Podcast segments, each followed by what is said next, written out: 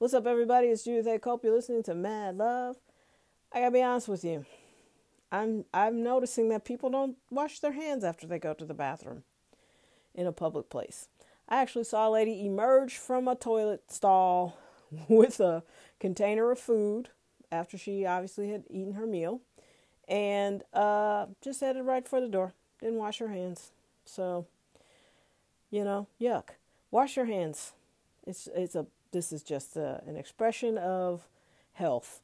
Flu season is upon us, and I don't want what you got. Please wash your hands. Use hot water and soap. I hope you have a wonderful weekend. Finally, fall has arrived here in St. Louis. It is chilly. It is chilly. So that means soup weather, cuddling up, getting under a blanket, watching some Netflix, you know, just relaxing because it's cold outside. And I dig it. It's I'm here for it. That's what I like.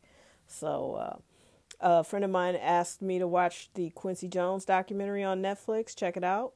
Uh, pretty good. I mean, he is a humble guy. And I tell you, he's done so much work and he's a genius, but you don't think of him that way. You think of him as the person who worked with Michael Jackson. You think of the person who worked with Frank Sinatra. You think of the person who worked with Ray Charles. He works with people. He doesn't take all the credit. It's pretty cool. So it's nice to see a humble genius. And uh, I don't think there would have been a Michael Jackson solo career without Quincy Jones. Real talk. All right, people. Uh, I recommend Quincy the documentary on Netflix, Catastrophe on Amazon is hilarious. Uh, the Marvelous Mrs. Maisel on Amazon is good. Um, Game Night, it's on HBO now. hilarious.